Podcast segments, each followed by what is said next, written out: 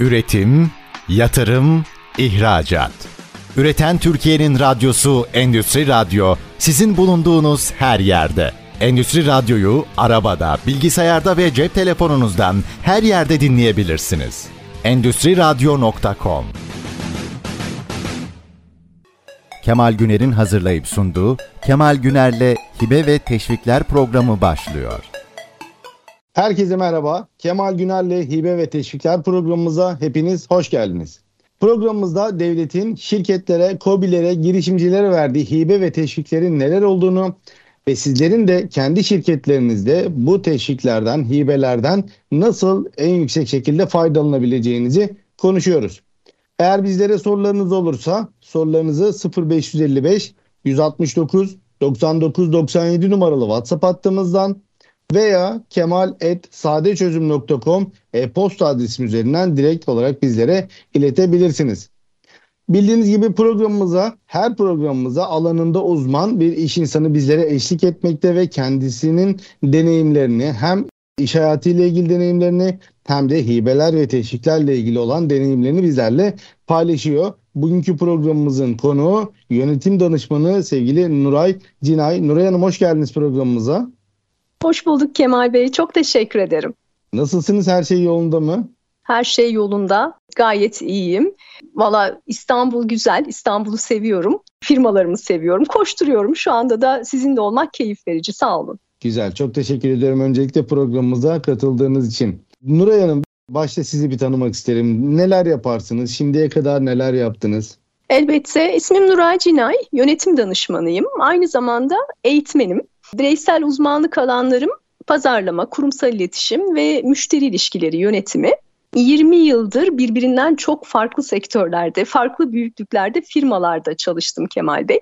Ve oluşan deneyimlerime ve eğitimlerime bağlı olarak da stratejik yönetim, insan kaynakları yönetimi, operasyonel iyileştirme, dijital dönüşüm, marka iletişimi, kriz ve itibar yönetimi gibi konularda firmalarımı desteklemeye, onlara rehberlik etmeye çalışıyorum. Burada bir parantez açmak isterim. Uzun yıllar farklı sektörlerde çalışmanın en keyifli yanı aslında pek çok şapkanız oluyor.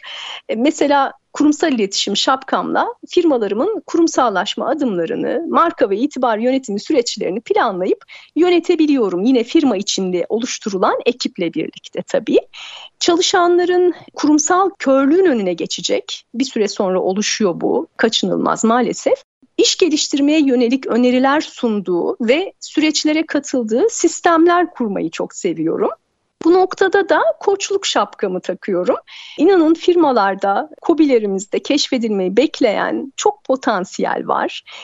Ömür boyu öğrenci olmanın insana, topluma büyük değer katabileceğini fark ettiğimden beri de eğitmenlik şapkamı kullanıyorum. Ben de bir öğrenciyim aynı zamanda.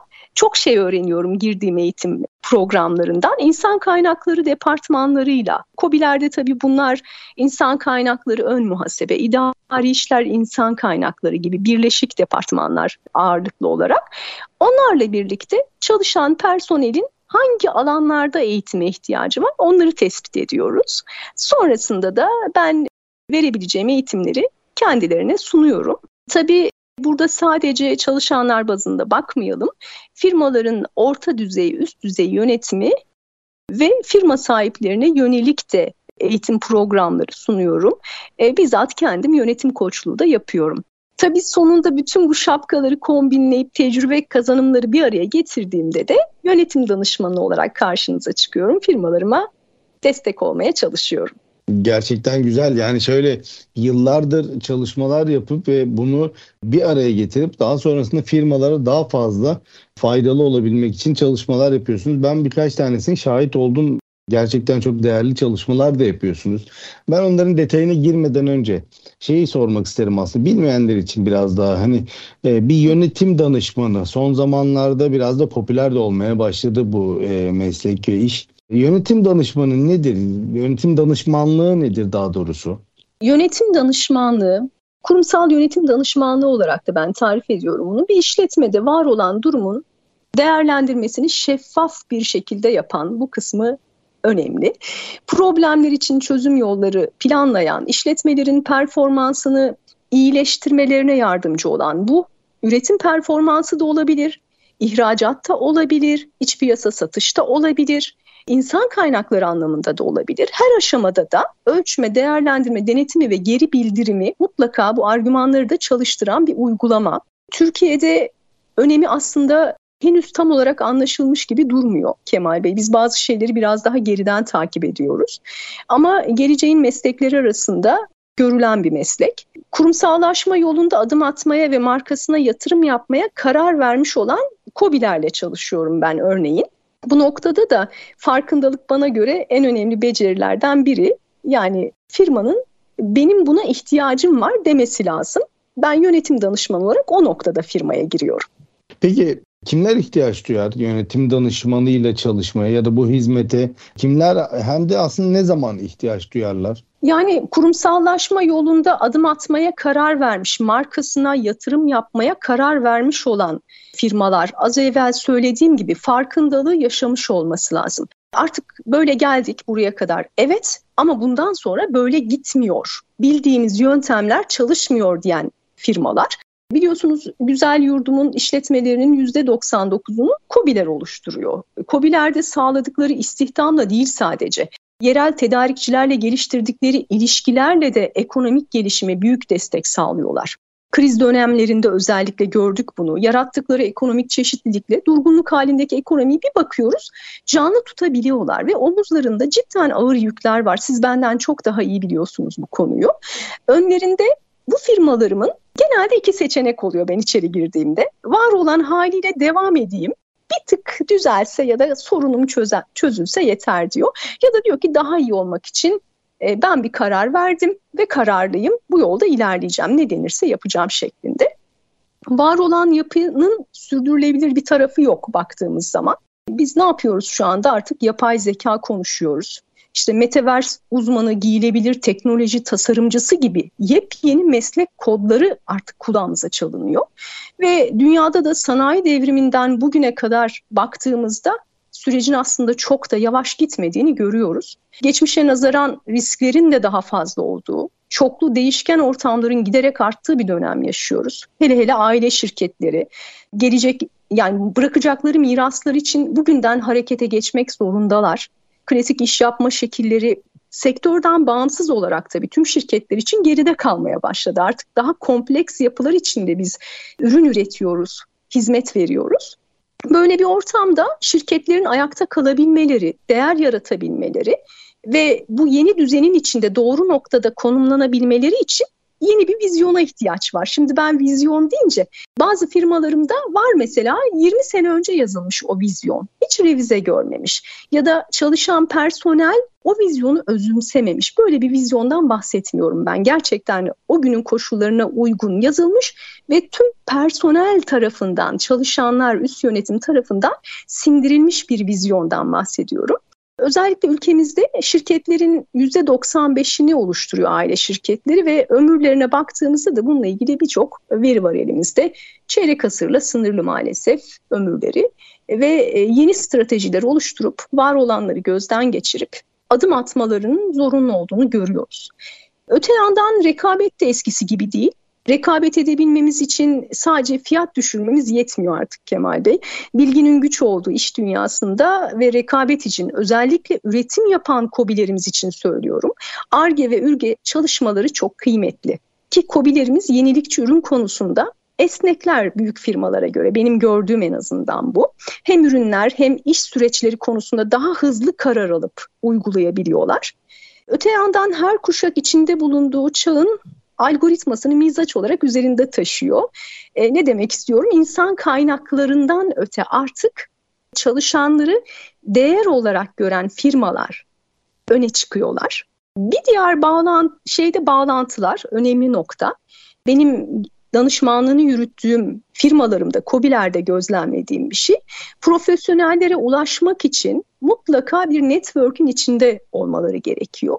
Bu kısmı şu anda tam olarak gerçekleştiremiyorlar. Bildikleri işi yapmaya devam ediyorlar. Bu noktada yan yana iki tane firma düşünün. İkisi de atölye şeklinde. Bu firmalardan biri birkaç yıl içinde yeni bir üretim tesisinde modern üretim teknikleriyle üretim yapıp işte pazarını geliştirirken diğer firma olduğu yerde kalabiliyor. Bu noktada ben nasıl yaparım sorusunu önce kendisine sonra etrafındakilere en nihayetinde de uzman birine sorduğunda aslında hemen komşusu olan o markanın nasıl bir anda böyle büyüdüğünü ve karlılığını yükselttiğini anlamış oluyor.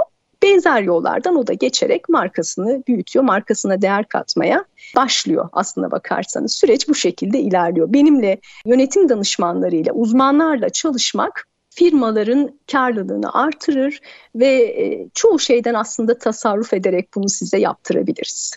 Evet aslında konuşmanızda çok güzel noktaları değindiniz. Yani aile şirketleri zaten Türkiye'de uzun yıllardır ayakta kalan şirketlere baktığımızda genelde aile şirketi yapısı görüyoruz. Bizim galiba kültürümüze de bu biraz daha uygun oluyor. Aile şirketleriyle çalışmak da muhtemelen zordur. Özellikle sizin gibi danışmanlar için. Çünkü e, şirketi genelde kuran birinci nesiller her şeyi e, çok vakıf oldukları için burada biraz yetki devri konusunda öz evlatları da olsa ya da yeğenleri de olsa burada sıkıntı yaşayabiliyorlar ama bunu başarabilen de çok sayıda şirket de var. E, örnekleriyle de karşılaşıyoruz.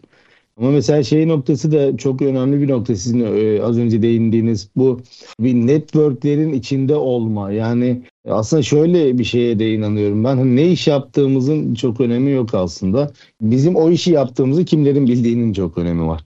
Yani kimler bizim bu işi yaptığımızı ve bu işi nasıl yaptığımızı, iyi yaptığımızı biliyor olmaları çok daha önemli. E, burada biraz sonra değineceğimiz işte yeni pazarları, yeni müşterilere açılma konusunda da e, bu tarz networklerin çok e, önemi oluyor. Ben de zaten kendi şirketimde de bunu yaşatmaya da çalışıyorum. Birçok farklı network'ün de içindeyim yani iş ağının. Bunu da çok artısını görüyorum. Yani şey diyebilir miyiz? Siz bir yönetim danışmanlığı, danışmanı olarak daha doğrusu 360 derece firmaya hizmet vermek ve firmanın her anlamda gelişmesiyle ilgili çalışmalar yapıyorsunuz diyebilir miyiz? Evet diyebiliriz tabii Kemal Bey. Kendi uzmanlık alanların birinci derecede olmak kaydıyla tabii şöyle bir şey de hayal edilmesini istemiyorum. Yani bir danışman her konuda her konuda en ufak ayrıntıya kadar uzmanlaşmış olmalı böyle bir şey yok. Böyle bir şey yok. Ne yapıyoruz? Kendi uzmanlık alanlarımda ben verebileceğim hizmeti maksimumda verip onun dışındaki konularda da yine uzman sizler gibi alanında yetişmiş, işin incini cinciğini bilen kişilerle partnerlik yapıyorum. Birlikte çalışıyoruz. Firmamı amaç o değil mi zaten? Kobimi, firmamı daha yukarılara taşımak. Ben onun için evet benim üzerimden ilerliyor birçok süreç ama ben içeride onların tıpkı bir çalışanı gibi ve başta söylenilen planlanan aşamalara birebir uyarak neticelendiriyorum. Evet 360 derece benden hizmet alabilirler. Burada tabii bazen danışman bazen koç olarak çalışıyorsun. Sizin az önce birinci yani ilk başta başlarken hani şapkamı değiştiriyorum. Eğitmen şapkası, koç şapkası. Şimdi bazen koç şapkasını takmak gerekecek. Çünkü en azından sizin dediğiniz gibi her alanda uzman olamaz bir kişi. En azından uzman olmadığınız alanlarda da firmanın doğru bir yolu bulması, kendisi için ideal olan yolu bulmasına yardımcı oluyorsunuz aslında bir danışman, bir koç olarak. Evet, firmalarımın bu patronlar dünyasında da aynı, çalışanlar bazında da benim şu anda gittiğim firmalarımda sadece yönetim kadrosu için değil, örneğin insan kaynakları çalışanı için de ben koçluk yapıyorum.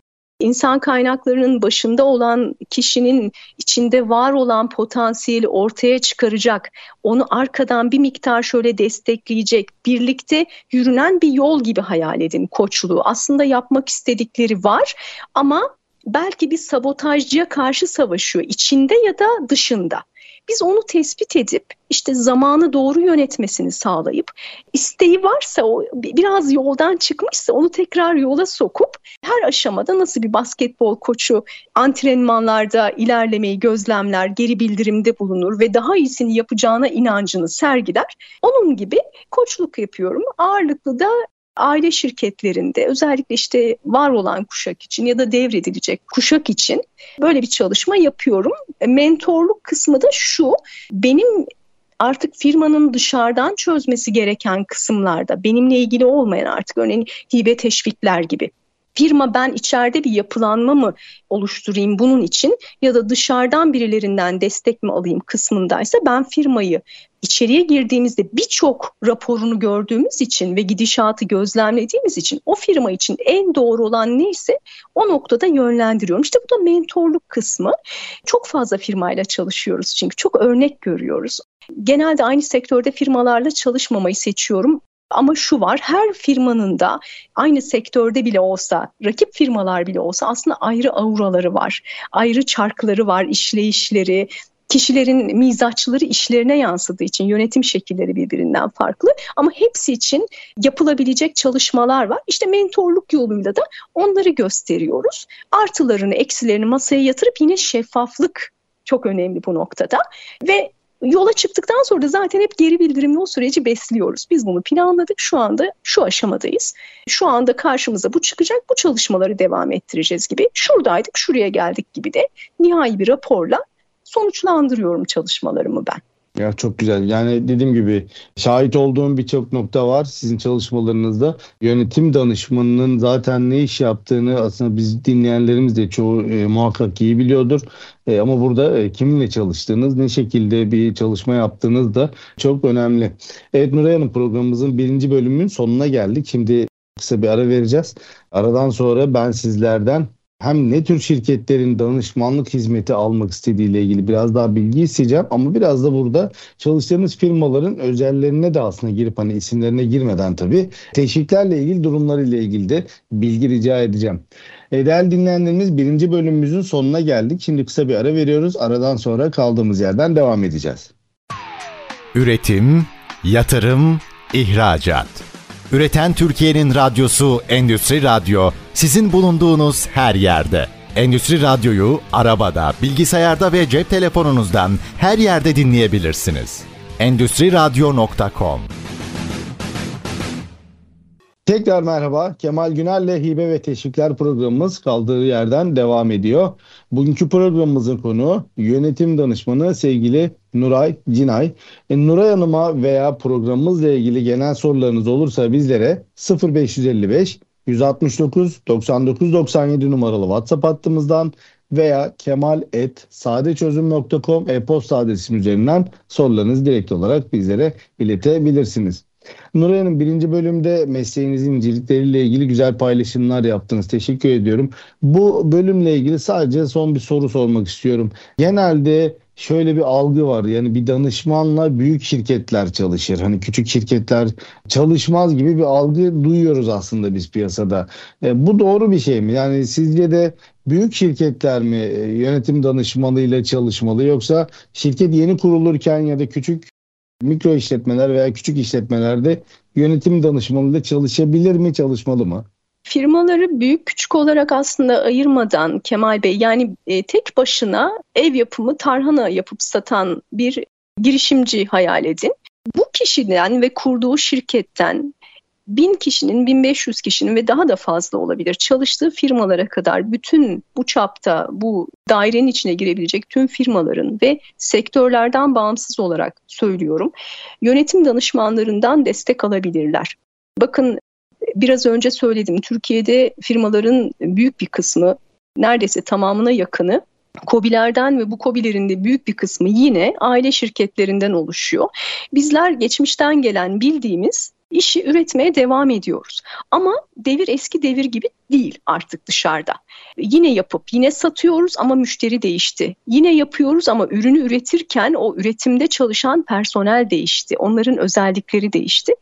Çağa ayak uydurabilmemiz lazım. Yönetim danışmanları da bu noktada birden fazla firmaya girip çalıştıkları için ve çok okudukları için ben kendim için de böyle araştırma yapmayı, okumayı çok seviyorum bakın. Yeni projeler üretmeyi çok seviyorum. Üretilen projeleri girdiğim firmalarda aslında bunların sadece uzmanlar tarafından değil, farklı bir gözle baktıklarında çalışanlar tarafından da üretilebileceğini, firmalara değer katabileceklerini aşılamaya çalışıyorum her ölçekte bir danışmana ihtiyaç var yönetim danışmanına. Her ölçekte firmanın ihtiyacı var. Bu da sadece imalat sektöründe e, değil yani polimerden, endüstriyel mutfaktan, endüstriyel içecek makinelerinden tutun turizm sektörüne, gayrimenkul sektörüne kadar hatta e-ticaret yapan firmalara kadar pek çok alanda çalışan ve kişi sayısından bağımsız olarak söylüyorum yine firmaların yönetim danışmanıyla çalışması bana göre e, kesinlikle artıları olan bir konu.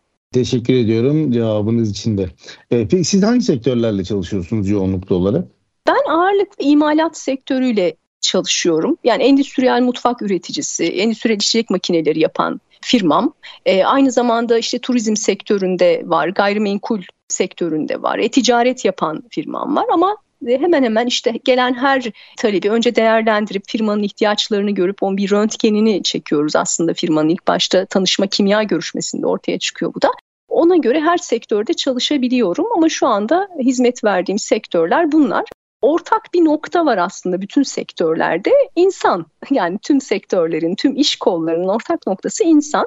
Ben insanları, insanların verilen hizmetle ilgili sorularını, sorunlarını ve firmalarımın her anlamda karlılığını çok önemsiyorum Kemal Bey. O yüzden bir sektörden, işte sektörlerden bağımsız şu an ağırlıklı bunlara çalışıyorum ama her sektöre de hizmet verme potansiyeli hı hı. diğer bütün yönetim danışmanları gibi benim de var. Şimdi birinci bölümde sizin 360 derece hizmet verdiğinizden bahsetmiştik. O yüzden firmalarınızın hibeler ve teşviklerle ilgili durumlarıyla da en azından e, çok derinlemesine olmasa da bilginiz olduğunu düşünüyorum açıkçası. Ne durumdalar firmalarınız? Hani sizin özellikle imalatta, sanayide çalıştığınız firmalarınız hibeleri, teşvikleri biliyorlar mı? Bunlardan faydalanıyorlar mı? Nedir oradaki durumlar? Burada benim karşılaştığım aslında tam olarak evet duyanlar var ama konuya hakim değiller. Teşvikten yararlandıklarında bunun bir fayda sağlayacağını düşünenler olduğu kadar yetersiz bilgiden sebep büyük artıları olmadığını düşünenler de var. Kısmen araştırıp peşine düşüp sonuçlandıramamış olan firmam da var. İstek var bazılarında ama kararlılık olmayınca siz de biliyorsunuz cümleler hep aynı bitiyor. İstedik, vaktimiz olmadı ya da bu işi verecek bir personel bulamadık ya da takip edemedik gibi gibi açıklamalarla dönüyorlar firmalar. COBİ'lerin bu tür teşvik ve hibe programlarından faydalanabilmesi için öncelikle ilgili programları bilmeleri, tanımaları lazım. Koşullarını, başvuru süreçlerini çok önemli. incelemeleri gerekiyor. Ayrıca teşvik ve hibe danışmanlık şirketleri, yerel ticaret odaları, girişimcilik merkezleri, kalkınma ajansları gibi kuruluşlar COBİ'lere bu tür teşvik hibe programlarının başvuru süreçlerinde yardımcı oluyorlar. Ama o fırsatları tam olarak kendi iç bünyelerinde değerlendirip o süreci takip etmek inanın kolay bir şey değil. Hele hele işte yönetim kadrosunun imalatta özellikle söylüyorum işin başında durup kendilerinin birebir yetki devri yapmamış firmalardan bahsediyorum. Evet uzman kişileri işe alıp tam olarak işin içinden sıyrılmamış yine geçip tezgahın başında üretime destek olan firmalarım var benim firma sahiplerim var. Onlar da bu işi de beraberinde kovalama şansları yok. Zaten e, başlayan bitiremiyor. Öyle bir durumda var. Dolayısıyla danışmanlık firmaları aracılığıyla e, bu hibe ve teşvikleri öğreniyorlar. Takip edildiğinde, sonuçlandırıldığında ve firmalar sürekli güncellemelerden benim işte kobilerimi, şirketlerimi haberdar ettikleri sürece faydasına da inanıyorlar. Bir farkındalık süreci yaşıyoruz. Hepsi için aynı şeyi söyleyemiyorum. Hiç takip etmeyen, bilmeyen var ama firmaların büyüme arzusu varsa bu noktada hibe ve teşvik konusuna asılmaları gerektiğini çok iyi biliyorum. Çok haklısınız. Aslında şöyle şeylerle de karşılaşıyoruz. Yani firmalar bir şekilde duyuyorlar bir yerlerden ama bazen yani çoğu zaman diyeyim hatta yanlış şeyler de duyup o destekleri olan inançları da gidiyor. Yani biz artık alamazmışız bunu diyorlar. Mesela e, en çok bilinen yanlışlardan bir tanesi işte vergi, SGK borcu olan firmalar hibelerden, teşviklerden faydalanamaz gibi bir algı var. Şimdi bazı destekler için bu söz konusu olabilir ama çoğu destek için böyle bir şey yok. Yani vergi borcunuz veya SGK Sosyal Güvenlik Kurumu'na borcunuz olsa dahi faydalanabileceğiniz destekler ve hibeler var. Hatta bazılarında borçluluk durumuna bakılmaz. Bazılarında ise şöyle bir şey olur. Eğer e, atıyorum vergi dairesine vergi borcunuz var diyelim e, ve devletten de bir hak edişiniz var destek alacaksınız. İlgili kurum sizden vergi borcu yoktur yazısı isteyebilir. İsterse bu borcu yoktur yazısını verirseniz zaten hesabınıza nakit olarak ödeme geçer. Ama borcunuzun olduğunu varsayalım. Bu durumda da ilgili kurum sizin şirketinizin vergi borcunu ödeme yapar. Yani ilgili vergi dairesine o ödemeyi yapar. Yani dolayısıyla vergiden kurtulmuş olursunuz. Yani verginiz ödenmiş olur haliyle.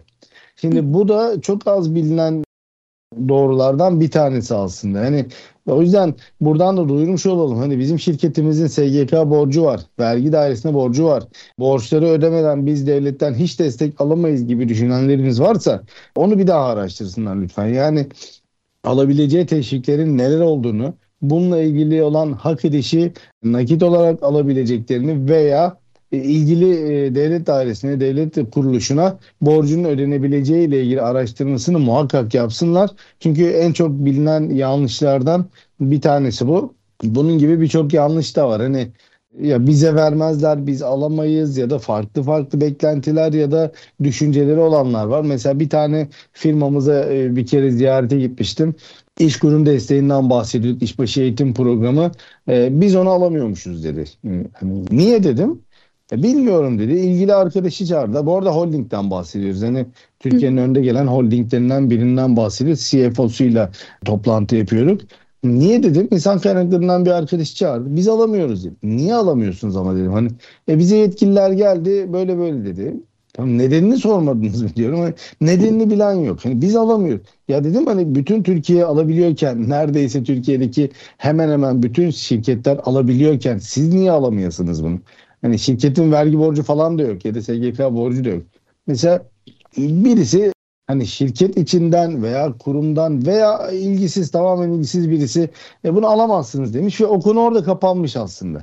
Hani bunun nedeni ya da bu gerçekten alamıyor da olabilirdi ama o alamama şartını e, nasıl giderebiliriz mesela araştırmamışlar. Hani evet bir nedenden alamıyor olabilirler. Doğru da olabilir bu. Ama o şartı yerinden kaldırıp yani o eksikliği giderip artık o destekten nasıl faydalanabileceğine bakıyor olması lazım. Biz de mesela görüştüğümüz zaman firmalara söylüyoruz. Şu destekleri alırsınız, şu destekleri de alamazsınız. Yani bu destekleri şundan dolayı alamıyorsunuz ama bilin. Peki bunu böyle hani düzeltirsek burasını alabilir miyiz? Evet o zaman alabilirsiniz. Bunları bilmekte fayda var. Yani burada önemli bir detay. Çünkü bu bizim yüz binlerimize, milyonlarımıza mal olabiliyor aslına bakarsanız. Size az önce örneğini verdiğim holding yani birkaç yüz çalışanı olan bir şirketten bahsediyorum ki e, o destekten faydalanamaması çok ciddi bir maliyet riski üstüne yüklüyor. E, bir ikincisi de aslında e, İşkur'un verdiği destek zaten istihdamı destekleme amaçlı. Yani daha çok istihdam yapılsın diye verilen bir destek. Şimdi e, bu şirketin ben alamıyorum deyip bu konuyu kestirip atması demek aslında belki de onlarca kişinin iş bulmasına engel olabiliyor. Yani firmalar bazen şöyle diyor hani böyle bir destek varsa bizim ihtiyacımız var ama bütçemiz yok diyor. Böyle bir destek varsa o zaman destekle finanse edelim ve biz bu işi alımımızı öne çekelim. Atıyorum 6 ay sonra planladığımız işe alımı şimdiden yapalım bari ve bu süreçte de destekle hem biz de büyümüş oluruz, daha hızlı üretim yapmış oluruz diye düşünebiliyorlar aslında. Bunun gibi yanlışlar var. Bu yüzden firmalarımız hani buradan duyurmuş olalım. Muhakkak ki yapacağınız yatırım ne olursa olsun bu işe personel alımı olabilir. Bu fuarlara katılmak olabilir. Bu yurt dışı seyahat olabilir. Yani e, yurt dışına seyahate çıkmayan ihracatçı firmalar hani yok denecek kadar azdır. Her firma, her ihracat yapan firmanın yılda bir iki kere de olsa, beş on kere de olsa e, hatta bazıları şu anda bazı firma yetkilileri bizi dinlerken şunu da diyordur. Ne bir ikisi biz işte her ay iki kere yurt dışına gitmek zorundayız da diyenler muhakkak oluyordur. Ama bunun mesela desteği var Ticaret Bakanlığımıza. Yani yurt dışına müşteri ziyareti yaptığınız zaman e, o gezi için yapacağınız ulaşım ve konaklama harcamalarının %50'sini 180 bin Türk lirasına kadar gezi başına 180 bin Türk lirasına kadar devletiniz destekliyor. Bu arada burada parantez de açayım. Şimdi biz bu programda bazen rakamlar, veriler, yüzdeler verebiliyoruz. Bunlar şu anda programı yaparken ki güncel bilgilerdir. Sizler bu desteklere başvurmak için daha sonra ilgili kurumlara gittiğinizde bu rakamlar güncellenmiş olabilir. Artmış da olabilir, azalmış da olabilir. Bu destekler bitmiş de olabilir ya da yepyeni destekler de açıklanmış olabilir. O yüzden buradaki konuşmalarımız hani sizlere referans olsun ama başvuracağınız zaman ilgili kurumların hangi tür, ne tür destekler verdiğini e, ve onların yüzdeleri, destek yüzdeleri ve rakamlarını muhakkak güncel halini kontrol edin. Yüzdeleri niye kontrol edin? Neredeyse yani hiçbir zaman diyeyim aşağı yukarı devlet e, harcamanızın %100'ünü verip de gidin bu yatırımınızı yapın demez. Genelde e, firmaların da elini taşın altına koymasını bekler. Çok da doğal bir beklentidir bence bu. Çünkü elimizi taşın altına koymadığımız zaman onu sahiplenme oranımız da azalıyor aslında. O yüzden biz onu elimizi taşın altına koyup bu e, harcamalarımızı, bu yatırımlarımızı biz yapıyoruz. Genelde de zaten sistem bu şekilde ilerler. Yani firmalar destek alacağı bir çalışmayla, yatırımla ilgili yatırımlarını kendileri bütçelerinden yaparlar. Sonrasında devletten destek isterler. Bunun tersinin olduğu durumlarda olabiliyor. Ee, yine diyorum hangi desteğe ne zaman başvuracaksanız o zamanki şartları muhakkak araştırıp ona göre başvurmanızda fayda var. Sizin mesela başınıza hiç geldi mi Nuray Hanım? Yani destekler var diyorlar evet biz de biliyoruz ama bizim borcumuz var. Biz alamayız destek diyen firmalarınız hiç oldu mu? Tabii tabii Kemal Bey şimdi ben firmalara girdiğim vakit konu teşviklere, hibelere geldiğinde aslında karşılaştığım şey genelde nasıl alamayacaklarını anlatıyor firma sahipleri bana ya da yetkili kişiler. Biz bunu alamayız çünkü diye başlayan cümleler var ama ben koşluktan sebep buna aşinayım. Bizim biraz bakış açımızı değiştirmemize çok ihtiyacımız var. Ben bunu nasıl yaparım, ben nasıl alırım, ben firmamı nasıl bu işte bir aşaması vardır onun. Şu anda bulunduğu yerin üzerinde birkaç basamak daha yukarıda. Belki rakipler vardır önünde giden e, ya da uluslararası büyük markalar vardır. Orada hayal etmekle başlar her şey. O aşamaya nasıl geleceğini hayal etmesiyle başlayacak ama işte biz genelde e, maalesef biraz da toplumun yapısı böyle. Nasıl yapamayacağımızı anlatmakla başlıyoruz. E, o kırılımı ben gittiğim firmalarda aşmaya çalışıyorum. O kırılımı yaşatmaya çalışıyorum. Biraz acı oluyor bu. Ama insanlara bardağın aslında diğer tarafını, içeride dolu olanında onu mutlu edeceğini anlatmaya başlayınca ben bazen sizi de kendimi de yönetim danışmanlarını böyle firmalardan firmalara giden fayda sağlayan insanları arılara benzetiyorum aslında.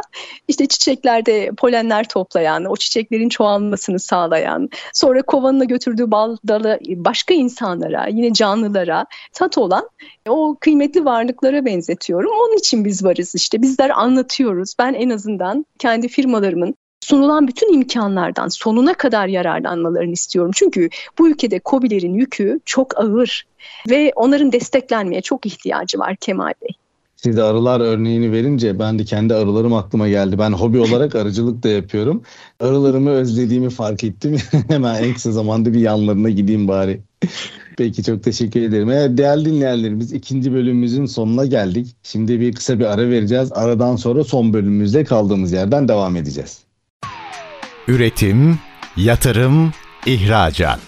Üreten Türkiye'nin radyosu Endüstri Radyo sizin bulunduğunuz her yerde. Endüstri Radyo'yu arabada, bilgisayarda ve cep telefonunuzdan her yerde dinleyebilirsiniz. Endüstri Radyo.com Tekrar merhaba. Kemal Güner'le Hibe ve Teşvikler programımız son bölümümüzde kaldığı yerden devam ediyor. Bugünkü programımızın konuğu sevgili Nuray Cinay. E, Nuray Hanım yönetim danışmanlığı yapıyor e, ve bizlere tecrübeleriyle ilgili farklı sektörlerde yaptığı çalışmalarla ilgili bilgiler veriyor. Eğer sizlerin de soruları olursa 0555 169 99 97 numaralı WhatsApp hattımızdan mesajla bize iletebilirsiniz. Veya kemal.sadeçözüm.com e-posta adresim üzerinden de sorularınızı bizlere iletebilirsiniz. Nur Hanım az önce e, son bölümümüzün sonunda firmalarınızdan bahsetmiştik. Yani firmalarınızın teşvikleri alıp alamadıklarından aslında biraz bahsetmiştik. Faydalandıkları teşviklerin aslında neler olduklarını biraz da sizlerden öğrenmek istiyorum. Yani tam evet bilmiyor, faydalanamıyor olabilir ama en azından bazılarını faydalanıyorlar, bazılarından faydalanıyorlar. Bunlar nelerdir? Sizin kulağınıza gelen, gördüğünüz hangi teşviklerden genelde faydalanırlar? Benim firmalarım ağırlıklı olarak yurt içi ve yurt dışı fuarlar konusunda aslında aktif olan firmalar, yurt dışı ziyaretleri olan firmalar söz konusu. İthalat yapanlar da, ihracat yapanlar da keza bunlarla ilgileniyorlar. Yurt içi, yurt dışı fuarlar ve ziyaretler oradaki konaklama dahil olmak üzere. Siz bu konuda zaten işin pirisiniz efendim. Siz de yolumuzu açıyorsunuz. Uluslararası pazarda işte markayı tanıtmak, ihracat satış rakamlarını artırmak, marka imajını yurt dışında da desteklemek isteyen firmalarım doğru adım atmak için bu noktada doğru rehbere ihtiyaç duyuyorlar bir kere. E, ayrıca inovasyon konusu var. Üretim e, yapan firmalarda ARGE kısmı çok önemli, ürge çok önemli, üretimi geliştirme kısmı önemli. Bu noktada da yine yeni yatırım yapacak firma dahi olsa sıfırdan artık her şeyi kuracak. Firmanın ekonomik karlılığını yükseltmek için fon ve hibe alabileceği işte TÜBİTAK, COSGAP, Avrupa Birliği Kalkınma Ajansları gibi ne kadar yer varsa onları doğru kanallara yönlendirebilmek için danışmanlık firmalarına ihtiyaç duyuyorlar. Ben o noktada devreye girip doğru şekilde yönlendirmeye çalışıyorum. Benim firmalarım şu an ağırlıklı üretimde oldukları için ARGE ve fuar teşvikleri diyebilirim ana başlık. Ama tabii bu hibe teşvikler konusu deniz derya bir konu olmasının yanında güncelliğin de sürekli takip edilmesi gereken bir konu. Firmayı tam olarak tanıdığında hem yönetim danışmanı hem hibe teşvik danışmanı e, o firmaya İsviçre çakısı gibi e, sunabileceği birçok şey var aslında çıkartıp sunabiliyor. Peki firmalarınız yurt dışı fuarlara falan katılıyorsa o zaman ihracatçılardır çoğu doğru mudur? Evet doğru doğru ihracat yapan firmam e, daha fazla. Güzel yani ihracat her firmanın zaten şu anda isteği ama başarabilen firma sayısı tabii yine çok olmakla birlikte yapamayanlar da çok fazla var. Ee, o yüzden evet. umut ediyoruz ki e, özellikle üreticiler ya da üretici olmasına da gerek yok. Firmalarımız ihracat yolunda e, adımlarını atıp devam etsinler. Peki e, fuarlara katılıyor dediniz. Bu yeni müşteri bulma, yeni pazarlara girme amacındadır muhtemelen. E, bu yurt dışı özellikle ihracat müşterisi bulmak için izledikleri tek yol fuarlar mıdır? Aslında fuarlar dışında normalde şu anda internete erişebildiğiniz her yere ulaşabilme şansımız var Kemal Bey. Dijital bir çağda yaşıyoruz ve fuarlar sadece bu araçlardan, argümanlardan bir tanesi. Çok farklı yöntemleri var. İhracat tabii yeni pazarlara ulaşmanın yolu ama ihracatta e, insanların hedefi sadece işte satış yapmak olmayabiliyor. Markasını büyütüp e, o markaya değer katıp belki yabancı bir partnerle yoluna devam edip yine markasını büyütmeye arzusunda olabiliyor. Amaçları birbirinden farklı. Tabii şu var, işletmelerin ürün ve hizmetlerini farklı pazarlara tanıtma imkanı sunuyor bir kere fuarlar sıcak, insanların elini sıkabildiği ortamlar. Ben dijitalde devasa fabrikaların üretim hatlarının fotoğraflarını koyayım ama o atıyorum Hollanda'dan getirdiğim bir müşteri benim fabrikamı gezip görmesiyle aynı şey demek değil baktığımızda. Onun artıları farklı. Bir de ihracatta işletmelerin gelirlerine doğrudan yansıyan bir şey var. Şu an içinde bulunduğumuz ekonomik durumlar ortada. Yeni pazarlara açılmaya çok ihtiyacımız var. Yeni müşterilere ulaşmaya, içeriye daha çok sipariş vermeye ihtiyacımız var üretici olarak. Ee, benim firmalarım üretim bazlı olduğu için oradan söylüyorum. Bir de bazı ülkelerde üretim maliyetleri düşük. Firmaların hedefleri bazen değişebiliyor. E, yurt dışında bir pazarda işte Avrupa'da bir ofis belirleyip ya da bir fabrika açıp oradan yine e, Avrupa'nın ulaşamadığı, Türkiye'den ulaşamadığı yerlere ulaşmanın daha kolay olacağı lokasyonlarda üretim alanları oluşturabiliyorlar ya da depolar oluşturabiliyorlar. İhracat yapmak işletmelerin teknolojik ilerleme ve inovasyon konusunda da rekabetçi olmalarını sağlıyor aslında. Türkiye'de biz hepimiz birbirimizi biliriz. 7 kişiyiz gibi bir durum var ama yurt dışında böyle bir durum yok. Çok büyük bir piyasa var. Bizim gördüğümüzün çok daha dışında ve rekabet de acımasız yeni fikirler ve süreç geliştirmeye bizi zorluyor. Bizi zorlayan şey de aslında bizi iyileştirecek, bir üst basamağa çıkaracak. Hani hep söylediğimiz konfor alanı dediğimiz o çerçevenin dışına bizi taşıyacak, zorlayacak şey. Öte yandan yani markalarımın uluslararası düzeyde tanıtılmasına yardımcı oluyor marka bilinirliğini ve itibarı destekleyen bir sonuç yine bu. Beraberinde de iç pazarda zaman zaman dalgalanmalar olabilir ya da mevsim geçişlerine bağlı satışı tetikleyen konular olabilir. Örneğin kışın çok sattığınız bir ürün yazın satamazsınız ama yazın ne yapacaksınız o ürünü alacaksınız işte dünyada mevsim geçişinde olmayan henüz işte kışını bitirmemiş bir ülkeye satabilmek mümkün ve uluslararası pazarda işletmeleri farklı ülkelerden iş ortakları birlikte stratejik iş geliştirebilecek partnerler bulma imkanının da yolları açılıyor. İhracat aslında uzaktan baktığımızda ben metaforları çok severim bu arada.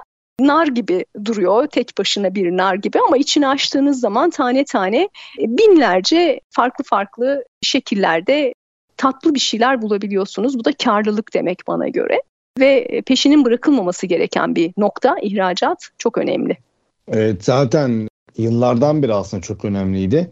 E, ama özellikle şu son dönemde e, kurların da böyle olması, işte döviz kurunun bu kadar bizde pahalı olması e, bizim biraz daha ihracata yönelmemizi ve buradaki dengeye katkı sağlamamızı da yol açıyor aslında. Mecburuz biraz da da.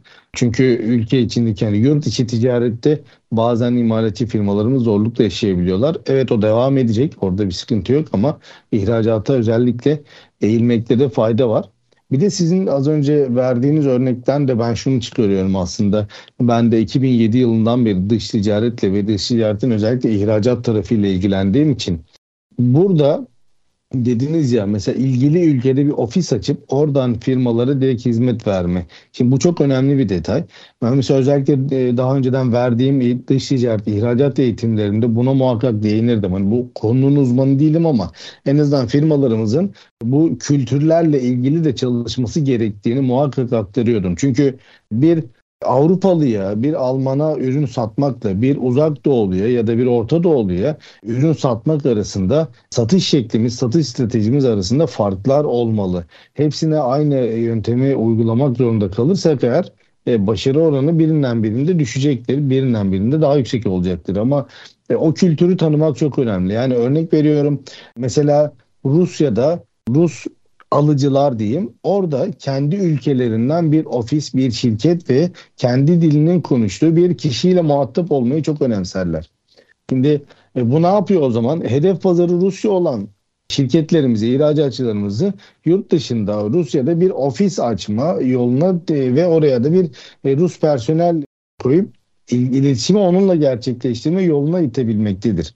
Ya da onun dışında e, diğer ülkelerde mesela bazen şöyle oluyor. Daha hızlı ürün sevkiyatı yapıldığı zaman müşteriler tarafından tercih edilme oranı artıyor. E o zaman firmalarımız ne yapıyor? İlgili ülkeye, ilgili pazara bir depo açıyor eğer ürünleri depolamaya müsaitse. Orada depolayıp sipariş geldiğinde aynı gün ya da ertesi gün teslim seçeneğini firmalarına sunuyor olabiliyorlar ki bu da çok ciddi avantajlara yol açıyor firmalarımız tarafından. E, burada tabii belki biz dinleyenlerin aklına direkt maliyet konusu geliyor olabilir. Yani yurt dışında bir ofis açmak, oraya işte bir personel e, koymak, oradan işleri yürütüyor olmak haliyle şimdi evet, döviz kazanmak çok güzel ama yurt dışında bir ofis ya da mağaza açılmasının e, bir de döviz bazında da gideri olacak. Yani orayı kira gideri olacak en azından. E, burada Ticaret Bakanlığımızın kira desteği devreye giriyor aslında. Yani Ticaret Bakanlığımızda birim desteği adı altında bir destek var. Bu da Türkiye'deki şirketlerimizin yurt dışında ofis, mağaza, showroom veya depo açmaları halinde oraya ödeyecekleri kiranın %50'sini bakanlığımız hibe olarak geri verir. Burada tabii öncelik verilen ülkelerde oranlar değişebilir ama en az %50 olarak düşünebilir burada bizi dinleyenlerimiz. Ve açılan her bir yer içinde 4 sene boyunca destek verir Ticaret Bakanlığımız. Burada tabii eğer yurt dışında bir birim açma niyeti olan firmalarımız varsa bu birimle ilgili yer kiralamadan, yeri tamamen tutmadan önce muhakkak araştırmalarını yapıp bu desteği alabilmek için gerekli olan şartların neler olduğunu ve bu şartlarla ilgili çalışmaları yaparak bu süreci ilerletmelerinde fayda var. Çünkü her destekte birazdan söyleyeceğim konu her destekte geçerli. Bazen firmalarımız direkt yatırımı harcamayı yapıp ondan sonra desteğe başvurmak isterler. Ama eğer o ilgili desteğin altyapısında beklediği şartları sağlamıyorsa firma bunun bazen geri dönüşü olmayabiliyor. Yani firmalarımız artık o harcamalarından destek alamayabilirler. O yüzden yapılacak herhangi bir harcama ya bu bir fuar katılımı da olabilir bu şirkete alınacak bir belgelendirme de belge de olabilir. Bu kira desteği de olabilir. Bu bir yurt dışı seyahat desteği de aklınıza ne gelirse bunların hepsiyle ilgili ilgili işlemleri yapmadan önce muhakkak bu destek var mı yok mu? Varsa şartlar neler? Siz alabilir misiniz? Alamaz mısınız? Almanız için gerekli olan şartların neler olduğunu muhakkak araştırmanızda fayda var. Buradan da sizlere duyurmuş olalım. Örnek veriyorum geçtiğimiz hafta mesela bizim bir tane birlikte çalıştığımız e, tekstil sektöründen bir firmamız vardı. Abiye ve gelinlik üreticisi bir firma. Bu firma Londra'da bir mağaza açtı. Süreci baştan sona çok sorunsuz yönettiğimiz için e, ticari ateşimizde yerinde ziyaret etti sağ olsun ve uygunluğunu Orada şimdi bekliyoruz biz. Uygunluktan sonra da oraya ödenecek kiraları 4 yıl boyunca destek alacağız. Bu firma için çok ciddi bir avantaj. Yani hem ödediği ya da ödeyeceği kira ciddi oranda düşmüş oluyor. En az %50, %60 gibi düşünün. Bu düşmüş oluyor. Hem de satışlarını e, işte pound cinsinden, İngiltere para birimi cinsinden yaptığı için de orada avantajı çok daha yüksek oluyor. Sizin mesela yurt dışında ofisi, mağazası veya showroom'u olan firmalarınız var mı Nuray Hanım? Benim şu anda hali hazırda ofis açmış olan firmam yok ama planlamasını yapan firmam var. Bu sizin söylediğiniz şey çok doğru. O lokasyonu çok iyi bilmek, o aurayı koklamak önemli. Rusya'da ürün satmadan önce ithalatçı bir firmam işte yurt dışından alıp tekrar Türkiye'den de bir miktar ürün toparlayıp Rusya pazarına satan bir müşterim var. O o bölgede şu anda işte bir fabrika oluşumu ya da orada bir kendisi bir şeyler yapabilir mi ufak ufak onun araştırması içerisinde o bölgeye önden gitmiş ve havasını koklamış, alışkanlıklarını bilen, insanın nasıl çalıştığını gözlemleyen bir akıncı birlik gönderdi öyle söyleyeyim ben size. Planlayan var ama hali hazırda şu anda yapan yok Kemal Bey. Planlama aşamasında olmaları güzel dediğim gibi bu şartları bilmelerinde fayda var. Sonrasında çünkü geri dönülemez problemlerle yaşamasın ki en azından desteği tam olarak alsın. Çünkü bu şu demek oluyor. Firmalarımız ya daha az maliyetle daha yüksek iş yapma şansları oluyor ya da bu yurt dışı mesela kira desteğini aldığı zaman şimdi en az %50'sini alıyor dedim. Belki o bütçeyi ayırdığı için gelen bütçeyle başka bir yerde bir mağaza daha açabilir örnek veriyorum. Hani sonuçta buradan gelen destekleri bütün e, sanayicilerimiz ve iş insanlarımız genelde işiyle ilgili zaten kullanıyorlar. Bu da yurt dışına daha çok ihracat yapması, Türkiye'de daha fazla ürün üretmesi ve istihdam sağlamasına da yol açar. Evet Nuray Hanım şimdi saatime bakıyorum programımızın sonuna doğru gelmişiz. Ben şöyle bizden daha doğrusu sizden biraz bir hani genel anlamda toparlamanızı bir yönetim danışmanının bir şirkete ne hizmet verdiğini, burada şirket yöneticilerine olan mesajlarınızı da dinlemek isterim. Teşekkür ederim Kemal Bey. Şimdi toparlayacak olursam ben aslında başkalarının tecrübelerinden faydalanmanın çok akıllıca bir yöntem olduğunu düşünüyorum. Varmak istediğimiz bir hedef var ve bu hedefe biz daha az maliyetle daha kısa zamanda nasıl erişiriz noktasındaysa firmalar ve kurumsallaşma konusunda işte ben yaptım oldu değil de kurallar bu ve bu kurallar herkes için geçerli ve son derece şeffaf bir şekilde hukuka uygun bir şekilde ilerlemek isteyen firmalar o hedeflerine işte o kestirme yoldan daha az maliyetle daha kısa zamanda ulaşmak istedikleri vakit yönetim danışmanlarıyla ve sizler gibi e, alanında uzman danışmanlarla bağlantıya geçerler. Benim yaptığım sadece bu noktada firmaların farkındalığı yaşayıp yaşamamış olmaları. Ben COBİ'lerden e, sırtlarındaki o ağır e, yükün farkında olduğumuzu bilmelerini istiyorum öncelikle ve yardımcı olmak da çok istiyorum. Bu konuda alanında uzman çok arkadaşımız var ve onları firmalarına davet etmelerini, hangi noktalarda takıldıklarını paylaşmalarını arzu ediyorum.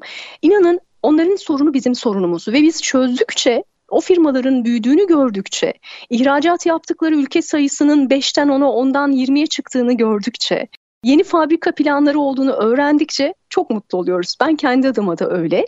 Markalar firma sahipleri için bir bebek. Onun farkındayım. O e, markayı kolay kolay işte yetki devri yapmak, kurallı hale getirmek biz kendi evlatlarımızda da öyle değil mi? Bazen o disiplini etmekte zorlanırız. Niye? Çünkü kendimiz o kadar farklı bir gözle bakarız ki firma sahipleri de e, markalarına böyle bakıyorlar aslında.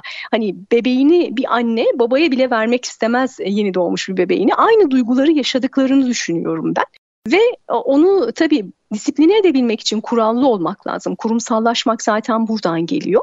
Yönetim süreçlerini profesyonel bir aşamaya taşımak lazım. Evet işler yürüyor ama bu işler oradaki kişileri çektiğimde aynı şekilde yürümeye devam edecek mi? Kişiye bağlı bir yönetim mi oluşturduk evet. yoksa profesyonel akışın olduğu bir yönetim mi?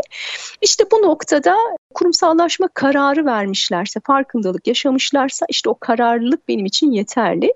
Elimizden ne gelirse yapmak isteriz.